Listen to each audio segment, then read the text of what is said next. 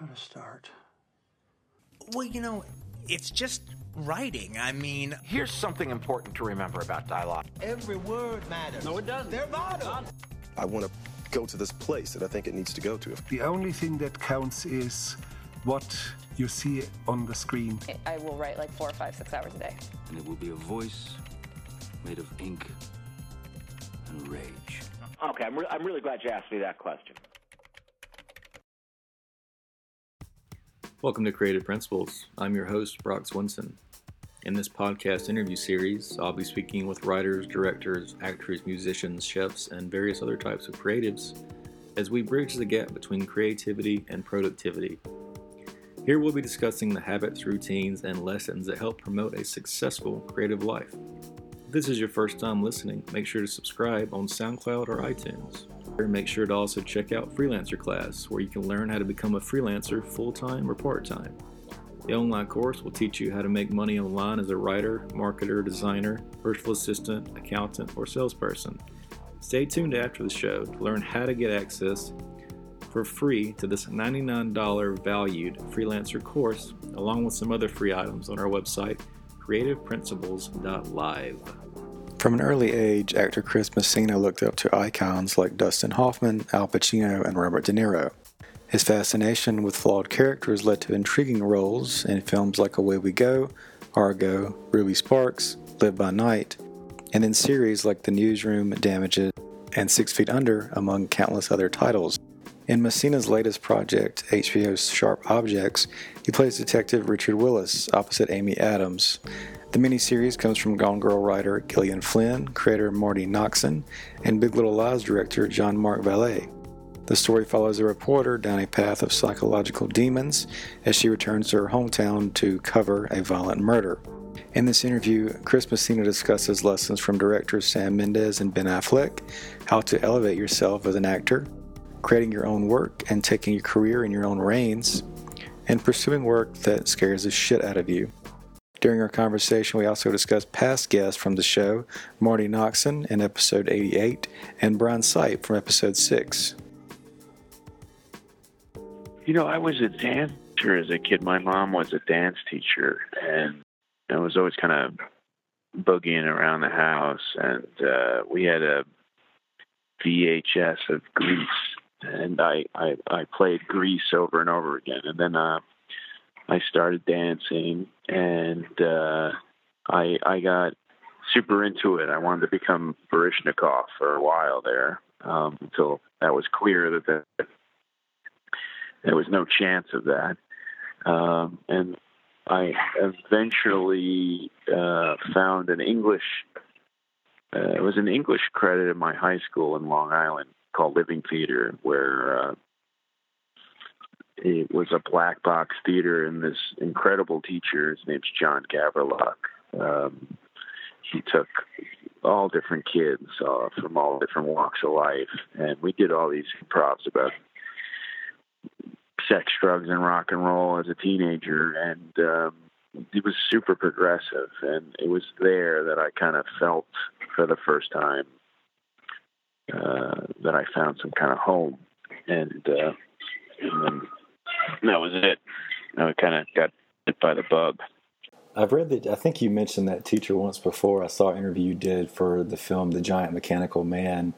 Um, was did you kind of does every movie uh, do you find connections to yourself is that what makes you possibly take on a role something from your past possibly yeah i always think that uh the, that you you have to use your own blood and um yeah i'd like to find where the you know the character and and myself meet up and you know what how are we similar and how how are we different and um and uh, yeah, es- essence. Your essence is such a huge part of it, and um, you kind of can't kind of can't escape it. It's gonna, you know, come with you um, in some shape or form to every part you play. So yeah, that's you know something I like to to find. What what it, why is this why is this script or character coming to me? You know, why is it finding me? right now at this point in my life? What is it that it wants me to learn? What is it that I need to learn? What is it that uh what is it what is it that I need to bring to this to you know uh, fulfill it? That's always really fun to honestly the the preparation for um, any of these projects are usually the most fun. Um, doing it is sometimes painful. Watching it is often heartbreaking, and um, talking about it is um, confusing. But but researching and trying to figure out, you know, who this person is and what their point of view is always what I find the most fun.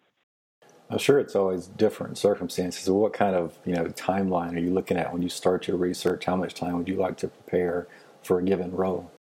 I would love years. to be honest with you, I would love years. I like when I know I have a job uh, way, way, way down the line, and I can go really slowly and meditate on it. Um, I don't like to go fast.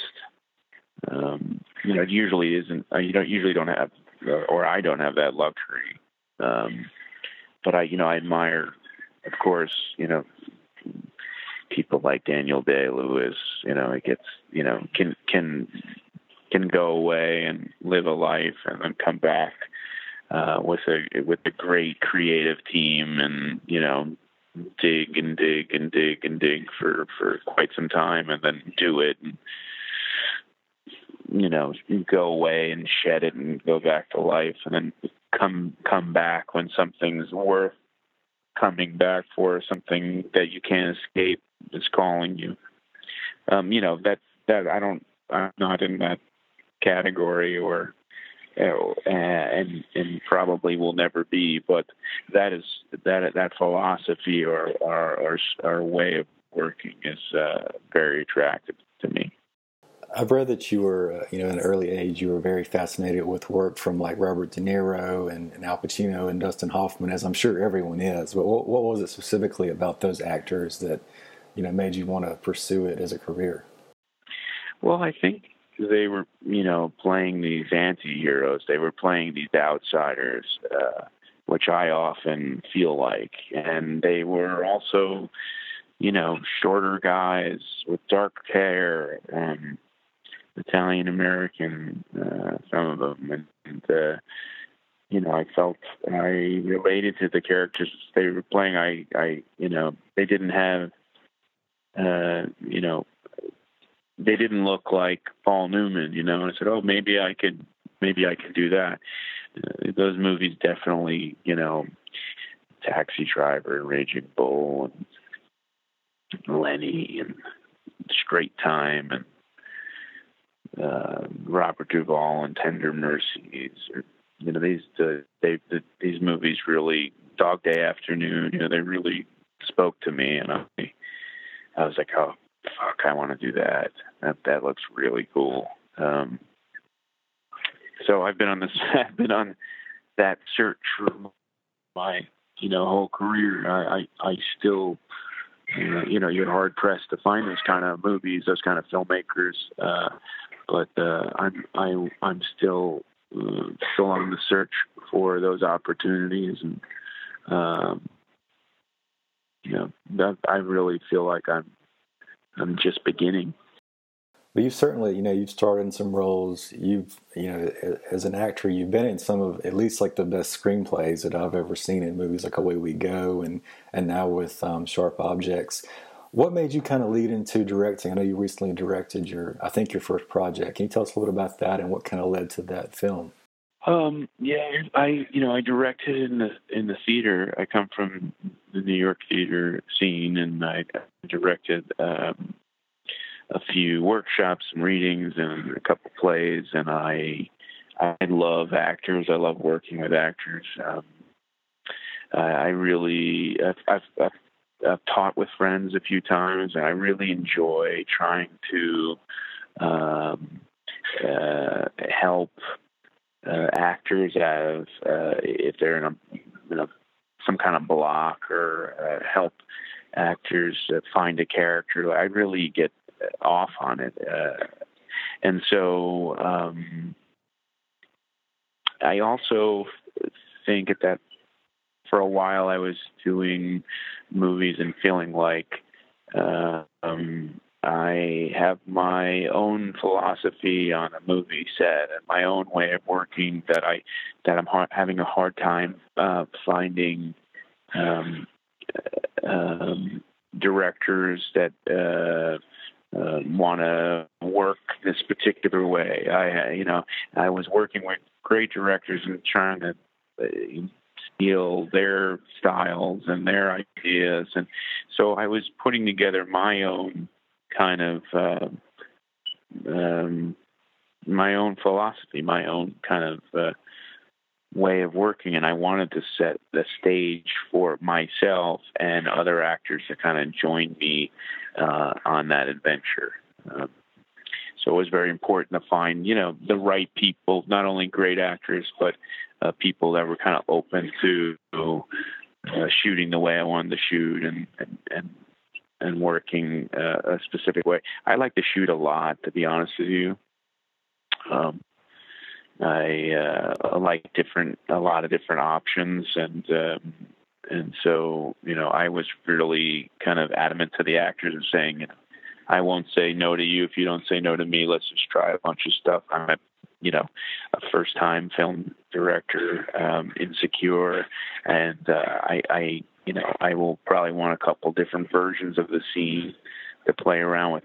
Not only will I want it for the results of the film, but the fun on the day of going, what else can this be? Um, that's interesting to me. Uh, we've we've you know we've explored that for a while.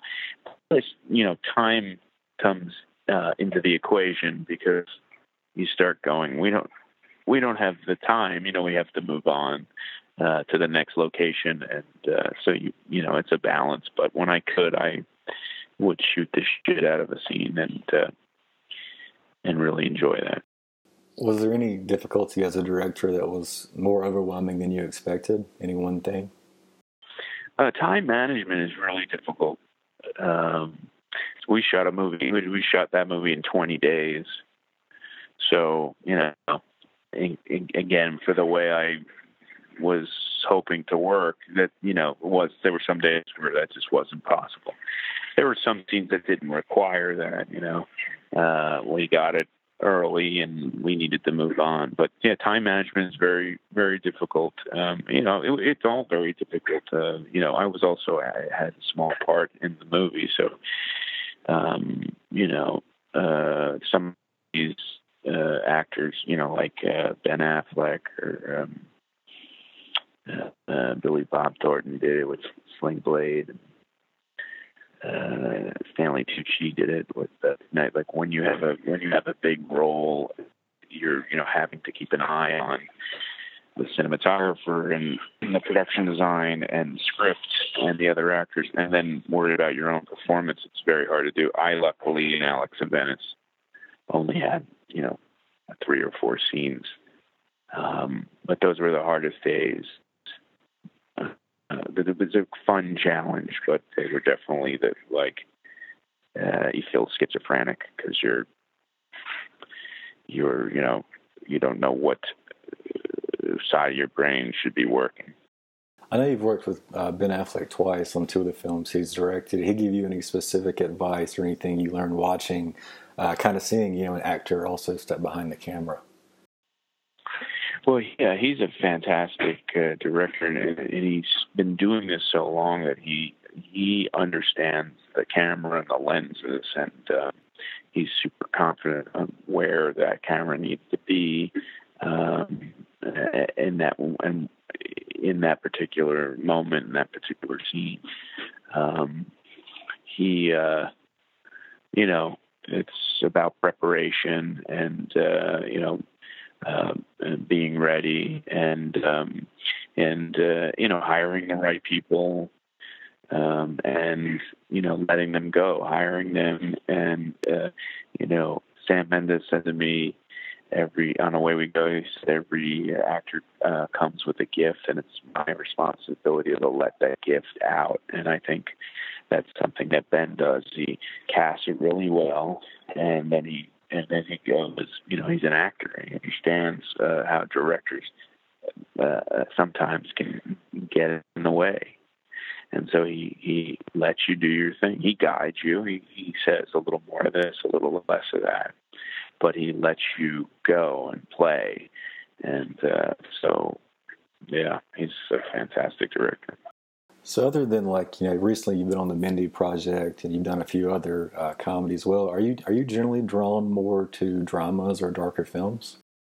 You know, I'm I'm very lucky that I've gotten to do um, a lot of different things. Usually, I want to be anywhere that I'm not. So when I'm on a drama, I want to do comedy. When I'm on a comedy, I want to do drama. I, I, I whether it's a drama or a comedy, I, I only am interested in complicated characters that are flawed and um, are, you know, colorful and you know and, and and at this point i'm looking to be scared you know i think the best stuff that i've been involved with i was scared if I could do it, scared if, you know, that I'd be fired, scared that I was miscast, scared of the, uh, what was required of me, you know, so, uh, whether it be a comedy or drama, as long as it was scaring the shit out of me, I would feel like I was in the right place.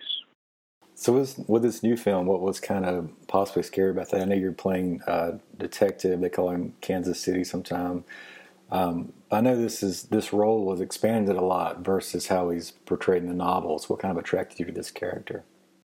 Um, well, the the people, you know, I mean, first and foremost, the, the, the source material of the book was fantastic. I knew uh, what my job was and what would be required of me, and then you know to do it with Amy Adams and Patricia Clarkson, Elizabeth Perkins and Matt Craven, I was um, and Jean Marc Vallée, who Been a big fan of since Dallas Buyers Club. Um, so you know, it was was really no brainer. Um, Amy, uh, I did Julie and Julia together, and she and I wanted to work again, and we, you know, you don't know if those things are ever going to kind of come to fruition, but uh, luckily, in, in this case, it did. And she asked me to sit working on this thing. Have you read this book? I, I didn't as a fan of Gillian's, but I took a read and immediately knew that what I wanted to do is I then read with Amy because Jean Marc Vallée didn't know who I was and and she really you know I wouldn't be talking to you on the phone about this project if um if it wasn't for her. She really pushed for me, uh, and I'm super grateful. She's an incredible actress, and um, you know, working with her just it makes you better. It's like playing tennis with Serena Williams. It's just it, it just elevates your game. So um, yeah, that was. Uh, but it, it, it's. It, I guess it scared. Maybe this one scared me because I was um, in in uh, such fans of everyone involved, and then when your friend pushes for you um, and fights for you, you want to um, you want to make her happy and proud. How did you uh, receive the script? And with something like this, we really almost need to see the whole story. Did you get eight episodes at one time, or are you just reading the, the first episode? Yeah, we got um, we got all eight. Uh, maybe we got five, and then the rest came in later. But um, they changed. But you got it. You got the arc of the story. You know, you knew from the book how what how it was going to go. But then, you know, um, you know, things like episode five, Calhoun Day. That's like I think it's one sentence in the book and became a whole episode uh, about this strange uh, celebration they have in this town. And so, um, yeah, you knew the arc, but it, it was it was changing. And, and Jean Marc is. Uh, he's a very uh, improvisational director, and I don't mean with language, but with with um, images. And he has his own kind of um, language for images. And he will be shooting a scene, and then he'll find a fan, and then he starts shooting the fan, um, those fans uh, that you see in the show, they're not. Um, they weren't in the scripts, but they were sharp objects that were in a scene that he saw. That's just one example of many where he uh, was inspired. He's like a he's almost like a, a kid on the set with his um, playfulness, and that's really uh, really uh, um, contagious. You know, you start to you know um, you start to want to play and uh, enjoy the discovery with him. I love the way he uses music. I mean, instead of just allowing it to be a typical score, um, you know, it's always like in the scene. If we hear something, it's because the character is hearing it. Yeah, he's he's a he's a he's a, a, a master DJ. I mean, he knows music, all different genres of music, uh, so well, and he uses them so. Uh, the, the way in which he uses them are so powerful. Uh, cuts against the scene and just adds to uh, the emotion of the scene. He's really cool. He he was talked about making us a playlist for each one of our characters, um, but I think he was pressed for time, and we didn't get that. We did get a uh, uh, as a rap presence a, a, CD with a lot of the songs that are already uh, that are in the show that he had already chosen. He's yeah, he's just he's uh, I think he's a master filmmaker, and uh, and he's incredible with uh, one of his attributes is, is, is music. I spoke with uh, the screenwriter uh, Bryan Sipe. He wrote Demolition, uh, which he worked with John Mark and, and, Jake Gyllenhaal. Yeah, it's a great film. After you, uh, I'm assuming you've seen the, the final version of some of these episodes now. Yeah. How much is that? Yeah, you mentioned um, the fans, but like how much is actually added? It feels like there's a big portion that might not be in the script that he may decide later in editing to put these glimpses of specifically what Amy Adams is seeing or thinking about? Like how much of that is added in the final product? Well, they they were written. Some of that stuff was written in, and some of the like uh, the you know the flashes and and um, some of um, the, unique cutting style was written into some early episodes. But um, and then um, it was it was established in the scripts, and, and then they they just keep they just keep um, uh, evolving from there. Uh, the roller skating. Um, I think that I think really that evolved. I don't know when in his head it evolved, but it evolved. You know, um, so uh, again, very in the moment. Uh, he's he's very present and very um, uh, uh, he's alive and awake and in the moment, and he's, he's he sees something, he um, he he swings and he, and he goes uh, he goes for it. You know, I'm sure some of that doesn't make it in, but I, I think a lot of it, I think a lot of it does because his instincts are are spot on. When I was watching your performance, I was kind of thinking part of this is kind of the everyman, but part of it is you know, you're saying a lot of things the audience is likely thinking you're coming in from this character as an outsider. Um, how do you kind of view the character? I mean, in, in the book, uh, the detective's somewhat of a sounding board for for uh, Amy Adams's character, but it's obviously a lot different. You're more equal in this performance. How do you kind of see him uh, in terms of the big picture of this outsider coming in? Yeah, I think you know I I came to this with the uh, idea that my that Richard was um, the flip side of the same coin that Camille's on. He he is someone that understands heartbreak and pain. I don't think to the degree that Camille does, but um, uh, it was important to me that he was uh, he had his own skeletons in the closet, and that um, uh, he wants to be a good detective, and he is um, ambitious, but he is also lonely, and uh, his his heart has been um, uh, shattered for, for a, plethora of different reasons, and he's looking to be seen and heard. So ultimately, uh, they, they that is a part of their connection. Obviously, she's attractive and she's smart and strong. Uh, he's an outsider and she's uh, an outsider by choice, but but they um, and they manipulate each other in uh, their information sharing. But I think um, the uh, idea was that Richard doesn't even understand fully how uh, how much his heart is getting involved, and as he investigates the case, he, really almost gets uh, more heated up in investigating Camille. Um, and so it's really some bad detective work on his part in that, you know, being a detective 101, I, I would imagine, you know, talking to a reporter and, and cozying up to her and sharing information would be a definite no. Um, but that's what I like about the character, and that's what I like about the writing of this. Um, what Marty Noxon and Gillian Flynn had done is, is create uh, complicated, flawed people that, um, you know, aren't always perfect.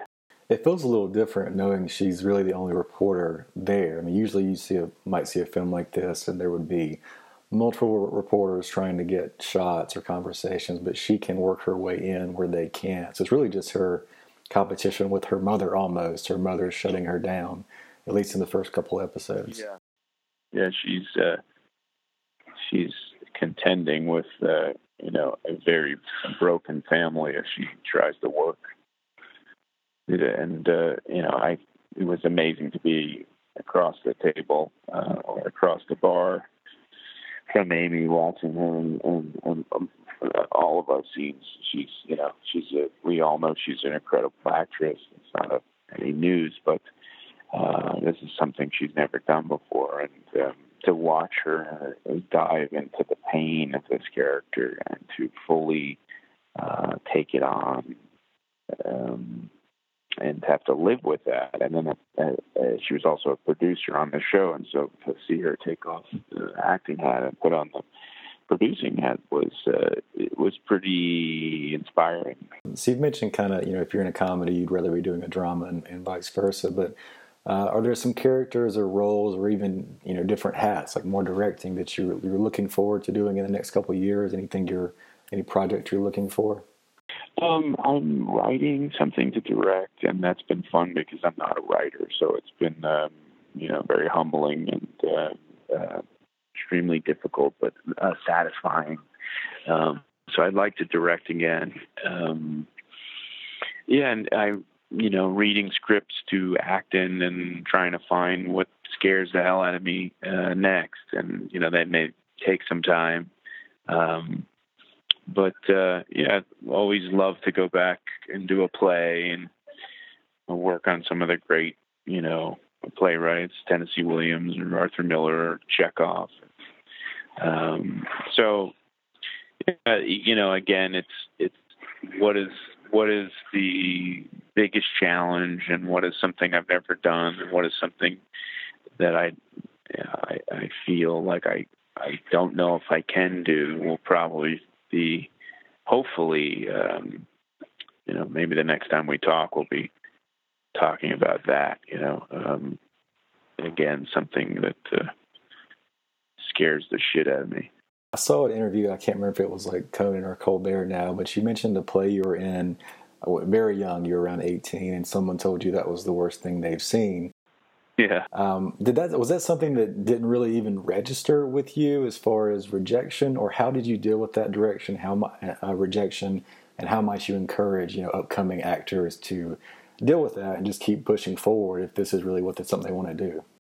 You know, an acting teacher once said, a great acting teacher said to this class I was in that, that if you want to be an actor, you get get uh, used to a life of ridicule, and um, you know, I think it, it is um, something that you I don't get used to it, but um, you develop like a thick layer of skin, and you understand that not everyone's going to like your work and like you and think you're any good, and uh, um, and, some hopefully some others will will think the opposite. Um, uh, I think you have to have a strong need um, to to do this. And if you can, there's something else you can do.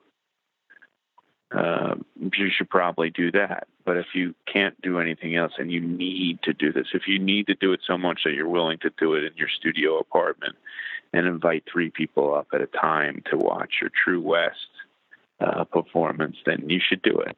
And you shouldn't let anybody stop you. Uh, I think creating your own work is a must in 2018. Um, I think waiting around for, for someone to grant you uh, a part is uh, is maybe a waste of time. Uh, of course, you have to audition, and of course, uh, as an actor, you you are often powerless. But taking uh, your career by the reins, and, um, and whether that be putting up a play or a web series or uh, writing a film or whatever that may be, I think it's a must. Um, but rejection is constantly a part of it, even when it's not about an audition, even when it's like, um, I think Chris Messina sucks in Sharp Objects, and uh, uh, I can choose to believe that, or uh, or I can read something else that says I, I like Chris Messina in Sharp Objects, and and they're both they're both you know uh, they're both what it is to those particular people. So I think uh, trying to keep your feet on the ground in this business is is uh, complicated and hard, but it demands work um, and it demands attention. Um, and I think you know having a strong foundation of technique. Um, uh, uh, a, a, plethora of people around you that uh, can uh, support in uh, in times of need, um, and uh, you know, just an inner strength of. I'm not the greatest actor in the world, but I love um, the craft, and I will continue to search um, and I won't be stopped. I think that ultimately has to be uh, some kind of mantra. Thank you so much for tuning into the show. Before you leave, don't forget to sign up for the weekly newsletter, where you also get free access to the freelancer course, Master the Freelancer Mindset. This system will teach you exactly how to find clients online, which includes step one, the psychology of the mindset, step two, how to create a killer profile, and step three, how to find quality clients. This online course is valued at $99. It can be yours for free. In addition to the free course, you'll get access to the ebook How Hollywood Screenwriters Annihilate Writer's Block. This contains advice from Aaron Sorkin, Cary Fukunaga, and William Monahan. You can find all of this and more on creativeprinciples.live. Visit the website for new interviews, articles, and the daily blog. That's creativeprinciples.live.